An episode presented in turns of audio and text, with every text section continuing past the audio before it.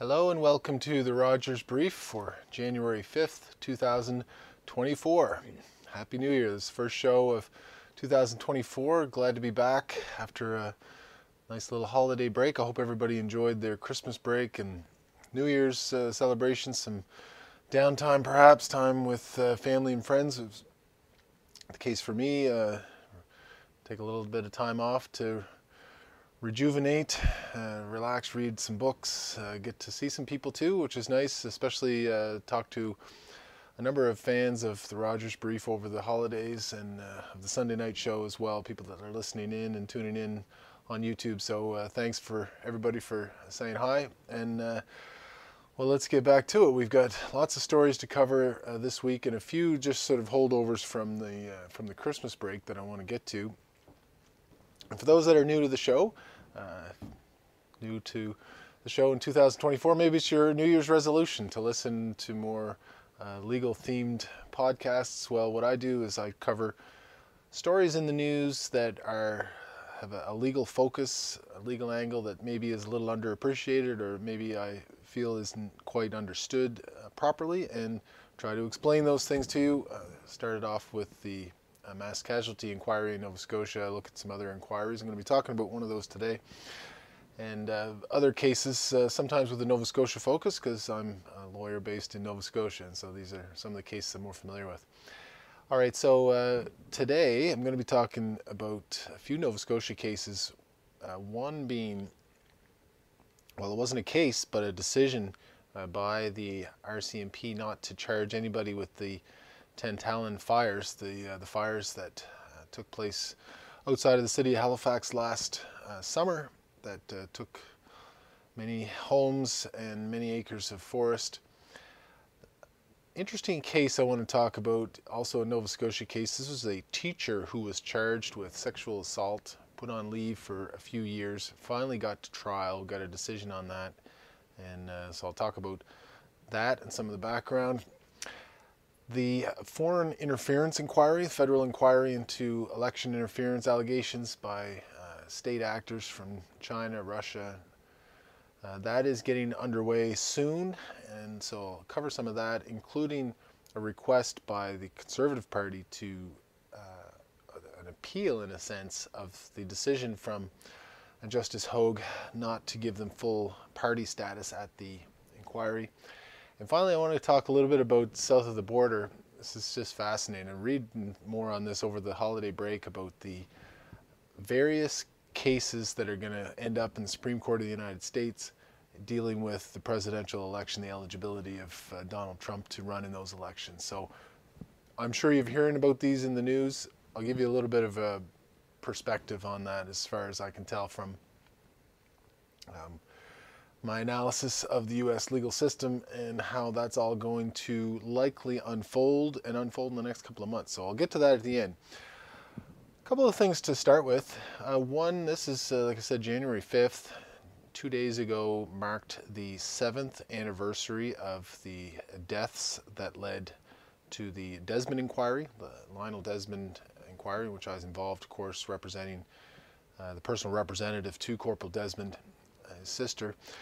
So Corporal Desmond, his uh, mother, daughter, and wife uh, all died on January third, twenty seventeen, still awaiting the final report. Those would be familiar that last summer, the uh, Provincial Department of Justice removed Judge Zimmer from the case. There's a story behind that, of course, so I won't get into all that now. Replaced it with Judge Paul Scoville, and we're still awaiting that report. Interestingly, I uh, got a call today from a reporter for, uh, from SaltWire asking about this, and he's been, he spoke to the Department of Justice. I, as lawyer to uh, the family, have not heard anything from the Department of Justice, but uh, the reporter called them today. They got word that the report should be ready uh, soon, that it's in the final stages and should be ready soon. So we'll look for that in the next, uh, I take that to mean month or two. So we'll see, and there'll be an announcement apparently when uh, that is ready to be announced. So uh, that's one thing.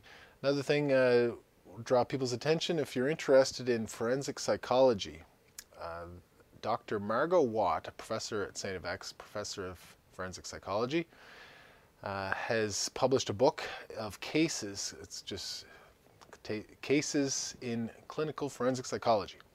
So she wrote a really nice chapter, and she uh, shared it with me last year about uh, Gabriel Wortman, the mass shooter in Nova Scotia. And I thought it was the most incisive piece of work on the psychology of Gabriel Wortman that anybody had come up with. And this, you know, including all the experts that went to the mass casualty inquiry to testify. So really recommend this. Uh, it's an academic work, but uh, the writing in it is really good, easily accessible. And I see in their other chapters, which I haven't read yet, that she discusses other cases, prominent cases you'd be familiar with: Dennis Oland, uh, Russell Williams, the mass shooter, you know, ex-military mass killer in Ontario, Carla Homolka, Tory Stafford, the Donald Marshall, Colton Bushy cases, uh, and others. So uh, lots to uh, dig into there. Accessible price-wise too, no more than a regular book. I think a hardcover is forty something, and the soft cover is thirty something, or the ebook. So uh, an accessible piece of work for people that are interested in that. Doctor Watt, I would just say, I, I compare her to uh, coaches in the professional sports. You sometimes hear of a coaching tree of, you know, a, a Bill Belichick or some, or a, you know, somebody's coached with Glenn Sather, and now all these assistant coaches are now head coaches in other organizations. Well, Doctor Watt is that equivalent in academics in forensic psychology, and uh, has, many of her students have gone on to uh, academic careers of their own, and so uh, has really done a service to the Uh, to the field of study. Uh, third quick thing just before we get started into the cases is uh, Dennis Edney. Dennis Edney might not be a familiar name to everybody, but uh, he died this last week at the age of seventy-seven. Dennis Edney was the lawyer for Omar Khadr. Uh, Omar Khadr, the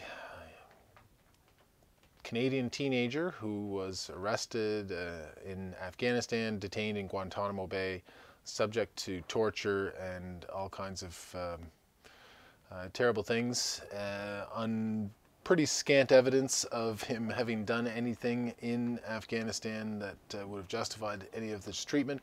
Anyway, Dennis Edney was a uh, who won national awards for his pro bono work, uh, represented Khadr, traveled to uh, Guantanamo Bay, represented him for many, many years. When Khadr finally got parole, he, Dennis Edney, and his wife took him into their home in Edmonton, uh, where he stayed.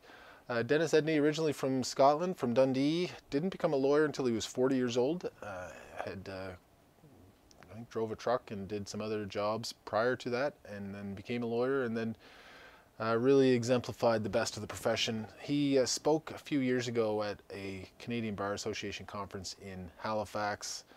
Had the room uh, in tears at times, and in, uh, you know, it was a, a rapt audience, uh, huge ovation at the end. Quite a quite a guy, quite a loss. So uh, Dennis Edney, just thought I'd mention that. Okay, talk about some cases. Just uh, in the news this week, I see this the case that is not a case. It's the Tantallon fire. No arson charges laid. Community very upset. Uh, two hundred homes, or sorry, homes and buildings lost, eight hundred hectares of land. There was a video apparently circulating that purported or seemed to show what might have started it all, but, you know, the location was uncertain. The people involved might not have been, t might not have been all that certain either. So the R C M P did some investigation and then closed their case, and that was that. Problem was, the R C M P didn't announce that they weren't uh, going to proceed with charges. They just didn't, and they apparently told the uh, the Minister of Natural Resources, but didn't tell the public, didn't tell the community group that's been involved and been been quite active, and so people are quite upset about that. And anyway, just uh, people that follow this podcast on the Sunday night would not be terribly surprised that the R C M P didn't effectively communicate to the public uh, some actions and some decisions. I think people would understand the decision. Very tough to prove uh, an arson case such as that in the middle of a heat season. I mean, yes, there was no lightning, and maybe it started accidentally, or you know, probably not on purpose, maybe accidentally, but or maybe negligently, whatever, right? People can understand that it's difficult to build an arson case, but the R C M P should have come out, made had a press conference, announced that that was their decision, and everybody can move on, ask the questions they want to ask, and uh, you know, continue on with other aspects of trying to figure out how to mitigate against uh, future fire damage. All right, a case out of uh, the Valley that caught my attention this week. I didn't see it, uh, didn't really get any news coverage. Uh, I didn't see, but it, I thought it was indicative, I guess, in a way of the, the culture in which we find ourselves. This was a teacher. His name was uh, Jason Pleasant Sampson. Don't know much about him. I know he was uh, he's a baseball player, played for the Wildcats, uh, teacher, and a trained first aid uh, responder, provider. One of two in this uh, school. Actually, the, it's funny, the decision doesn't name the school, but it's a high school. It's, uh, it's grade nine students, so I assume Horton, but maybe not, somewhere down there in the valley. So the allegation was that in June of twenty nineteen, June fourteenth, twenty nineteen, a grade nine student was out rollerblading, uh, got a road rash on her outside of her right leg, was taken by the gym teacher, uh, Mister Vino, to uh, Mister Pleasant Sampson, and he uh, applied, you know, applied first aid, uh, treated the the wound. It was, you know, superficial wound, some bandages, and off you go. Two of her friends with her. They don't name the uh, the girl. G L is their initials. Uh, that the initials that they use. So G L and uh, two friends go to Mister Pleasant Sampson's uh, space, wherever he is. The door's open to the hallway, and uh, you know, a few minutes later, she's gone. Well, what does she allege?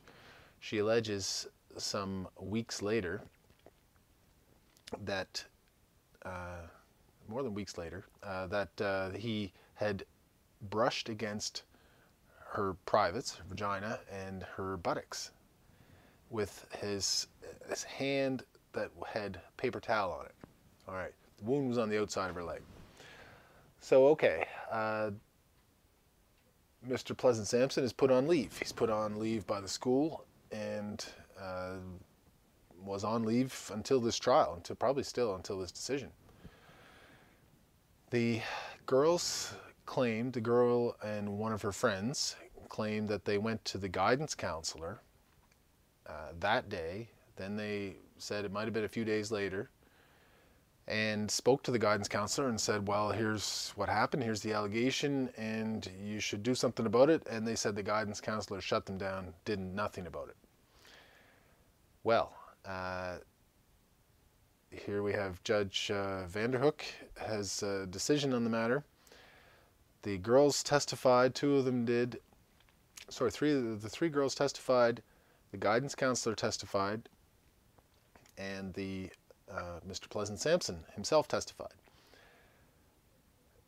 The guidance counselor, who has is not friends with Mister Pleasant Sampson, uh, just colleagues, does, hadn't spoken to him since, said the girls did not speak to her, uh, did not uh, come ask for a meeting, didn't, and if if they had, she would have, you know, sent it up the line as per procedure. Judge believes her. So that was a big problem in their in their story. The other one was the the main the complainant herself apparently was quite confident on the stand, uh, but the friend was nervous, shaking, all those things that uh, certainly caused some concern for the judge. The other thing that the judge noticed or noted was the allegation was that Pleasant Sampson was rubbing the wound, and the judge says, if anybody anybody that knows anything about first aid would know you don't do that, because you're just going to rub dirt into the wound. You would pat the wound and all those things. Plus, it was only a couple minutes. Uh, Pleasant Sampson testified himself. She had no problem believing him. Uh, it seemed, anyway, like a very easy decision to make, in a way, okay? So what this raises, I wonder how, how long has Mister Pleasant Sampson, uh, first aid trained uh, teacher, been on leave, uh, and for what? You know, uh, it seemed like the, so the judge's conclusion was that this girl just wanted to make a complaint against him, uh, concocted the story, and convinced her friend to go along with it. The friend was nervous, was uh, you know, ready to lie, but very nervous about doing so, and didn't do a good job of it. And uh, that was that. So it makes you wonder, all right, so how many steps would this have gone through, right? The, so the girls complained. Uh, so as soon as, you know, they go to the police, the police lay a charge. As soon as the police lay a charge, the school has to act. They put the guy on leave. All these steps are taken without anybody really, it seems, assessing the, the story until it gets to a judge. So this is happens, you see this many, many times, right? The police don't really want, all right, they don't want to make a, a real decision. It's a sexual assault allegation. They have to take it seriously, so they lay the charge. The Crown prosecutor, uh, it's a sexual assault charge. Uh, they don't want to just drop it if the person is asserting that, yes, it happened, uh, even if it seems unlikely and all those things are unbelievable, then it goes to court. So all this time, uh, the not guilty Mister Pleasant Sampson is, is suffering, and uh, his reputation is suffering, and is, uh, it's a good teacher, perhaps uh, taken out of the system. So um, there's a problem there somewhere. Hopefully this exoneration, and it's a full exoneration, she, Judge Vanderhook believed uh, Mister Pleasant Sampson, who testified, and uh, you know, anyway, hopefully his, his reputation is secure and uh, restored to the extent that it was ever harmed. All right. Next, I want to actually talk about, there was a, in, this is across uh, Canada, I'm going to talk about the Foreign Interference Inquiry and the uh, the Trump case as well, but I have a little bit of time. I got a, a we got a notification from the uh, from one of the judges about the new bail reform. So the C uh, C forty-eight, the bill to reform bail in Canada. If you follow the news, you'd realized bail was a bit of an issue politically last year, and the government brought in some measures. So uh, there are some changes coming, and they're going to be significant. So the judges wanted the lawyers who deal with these matters regularly to be aware of it, and uh, one of the judges was kind enough to prepare some uh, sort of a short summary of everything. So the main cha changes are uh, reverse onus provisions. So what does that mean? Instead of, normally, if somebody's charged, the default position is you get to, you know, all right, here's your court date, you get to go home, and uh, no restrictions, unless the Crown can justify imposing those conditions. The reverse onus is if it's a certain charge, certain seriousness, then you're presumed to be in custody unless you can prove that you should be able to get out, if you're safe to be out in society. So it is significant, and uh, it gets, uh, so it, it's a significant alteration if you're one or the other.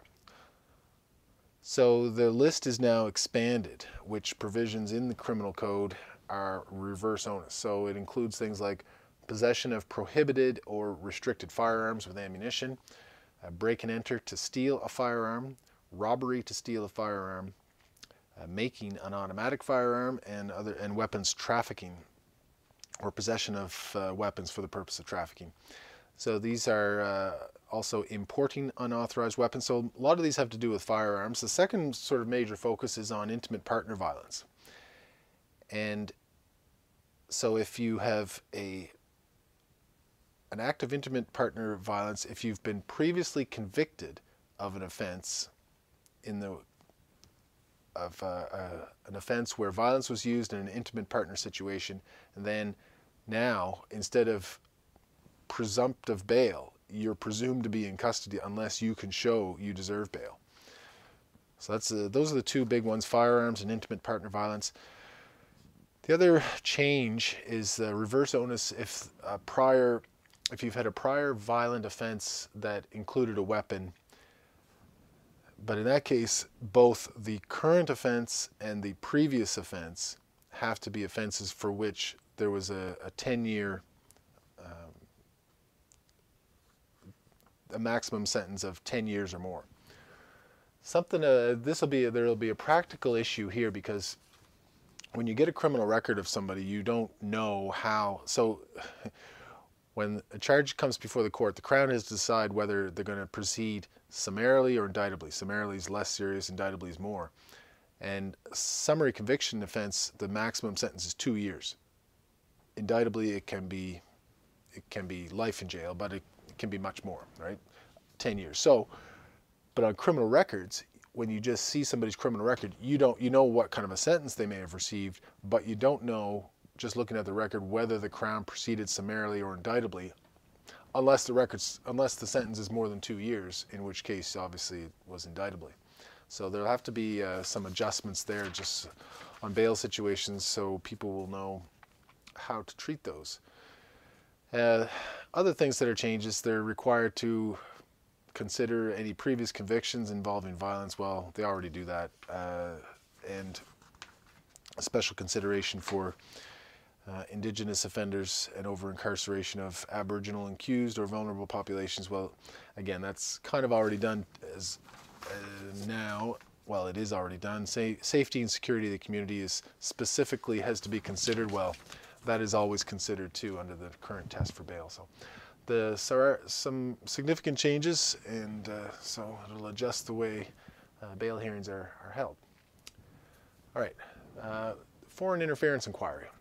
This one is going to, the hearings are going to start on this late January, January, January twenty-ninth in Ottawa, under the guidance of Justice Marie-Josée Hogue, H O G U E.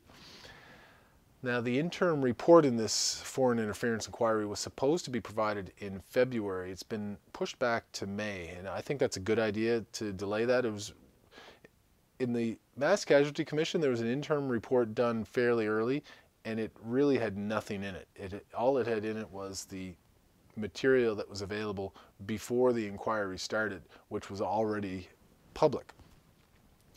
So if it was the case here that the hearings were starting in January and you do a report in February, well, that's not going to include anything substantive, just uh, sort of procedural documents and uh, expectations for the future. The same with the Mass Casualty Interim Report.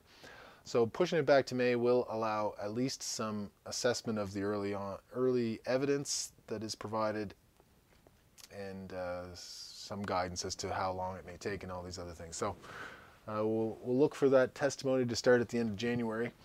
Now, I talked uh, a couple of videos ago about the requests for standing in this inquiry, and uh, some parties have full party standing, which means they get to see all the documents, make submissions, question witnesses, and so on.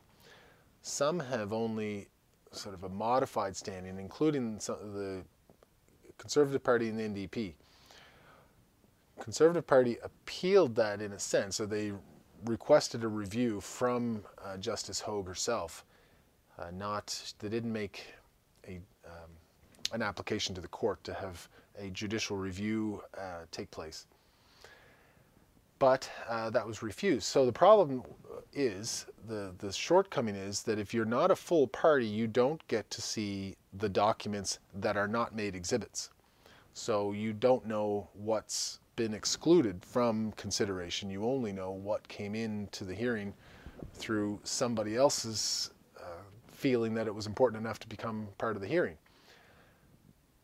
Different parties may have different views about which of the you know thousands of documents are important enough to make the uh, make the inquiry hearing time itself.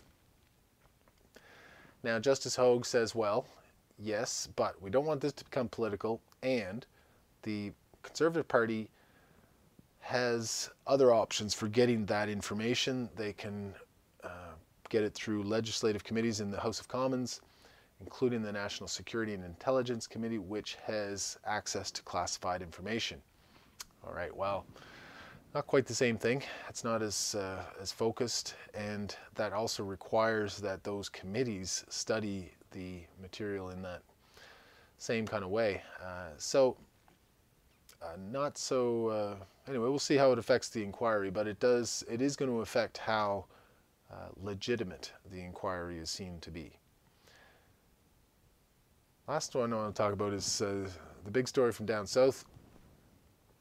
So you may have heard that now two states, Colorado was the first. Colorado, the first and more serious, of, in a sense, of the two, and Maine was the other, who have declared that uh, Donald Trump is not eligible to be on the presidential ballot in their states.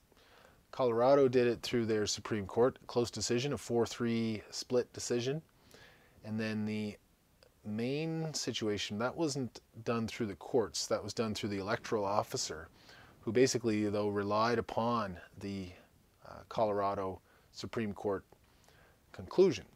So, pres uh, former President Trump is not eligible to be on the Colorado presidential ballot, and the reason is the fourteenth Amendment of the U S Constitution, Section three, which uh, came in after the U S Civil War, which banned from office, and that's a, a defined term, banned from office anybody who shall have engaged in insurrection or rebellion against the same, which being against the country, or given aid or comfort to the enemies thereof. Okay, uh, so this is the justification, the four, four to three decision used, saying that, you know, on January sixth, twenty twenty-one, uh, that Trump encouraged or Uh, was part of an insurrection. Now, uh, Trump's uh, Trump's filed uh, his lawyers have filed a response, which I've reviewed, and I think it's going to carry the day. Like so, it says, first of all, it's the first time the judiciary has prevented voters from casting ballots for the leading major party presidential candidate. He's way up in the polls, so it would be almost inconceivable that the judiciary would prevent the voters from being able to vote for the person who's leading in the polls. They also say that the purpose of the Section three amendment uh, to the fourteenth Amendment was for people who engaged in, like it was after the Civil War, it was a, a war, an armed insurrection, waged war against the country. But on the other hand, so that's, and that hasn't happened since the Civil War. On the other hand, the United States has a long history of political protests that have turned violent. So there you go. I think this is the argument that's going to carry the day. This is a political protest. And I think the, so the, the issue is, so this has to go to the Supreme Court of the United States, and it has to happen quickly, because the presidential election is next, uh, is this fall, this November. So, and that's quicker than courts usually move, particularly uh, Supreme Courts. I think this is going to carry, this argument's going to carry the day, though. Like, this is a, a political protest. I think the court will say, yes, uh, the president may have been negligent in or reckless in uh, his words that day, but this was at its heart a political protest, not an attempt to take over the country uh, and, you know, see it, that, see it through that lens. Uh, concern also on the Trump uh, team side is that this would be used as a template to disenfranchise voters across the country. And you know, really, I think that would be the case. I mean, it's already happened in Maine, as, as we've said. So uh, the time pressure. The Supreme Court has two things now to deal with in the president, in the lead up to the presidential election. One is this thing out of Colorado, which says he's, Trump is ineligible to be on the ballot because of the insurrection of January sixth. The second thing that's coming to the Supreme Court is this uh, special prosecution request for the Supreme Court to quickly consider the issue of presidential immunity and whether the president, uh, just by being the president, is immune from criminal prosecution uh, during his time in office. They're immune from civil prosecution and civil suits for anything they do. I think, as I, I said before, I think the court is going to come down and say, well, if it's a political act, then it cannot be a, a crime as well. And there's some leeway there for the president. I think in this case, uh, you know, they're going to consider that this, the nature of the January sixth event, events, series of events, was a political protest, not an armed insurrection, uh, armed insurrection, and that uh, the president, uh, former president, will be eligible. Anyway.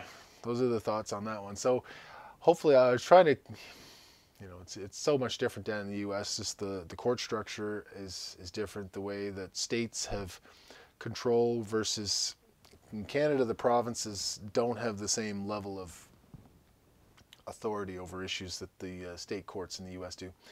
In any event, uh, that's that's sort of my summary of that. If you need some uh, shorthand for what's going on down there. All right, well, that's uh, that's it for this week. I'll be up on uh, Sunday evening, Sunday night with the Sunday night uh, show with Paul Paul Palango, Jordan Bonaparte. Uh, so uh, be tuning in there and be getting messages. Paul Palango doesn't take a vacation. He's been reading articles and digging into things all Christmas break and sending me emails, read this, read this. So should be a great show when we get back uh, Sunday night. So until then and until next week, uh, thank you everybody for watching. Uh, thank you for listening, and we'll see you next time.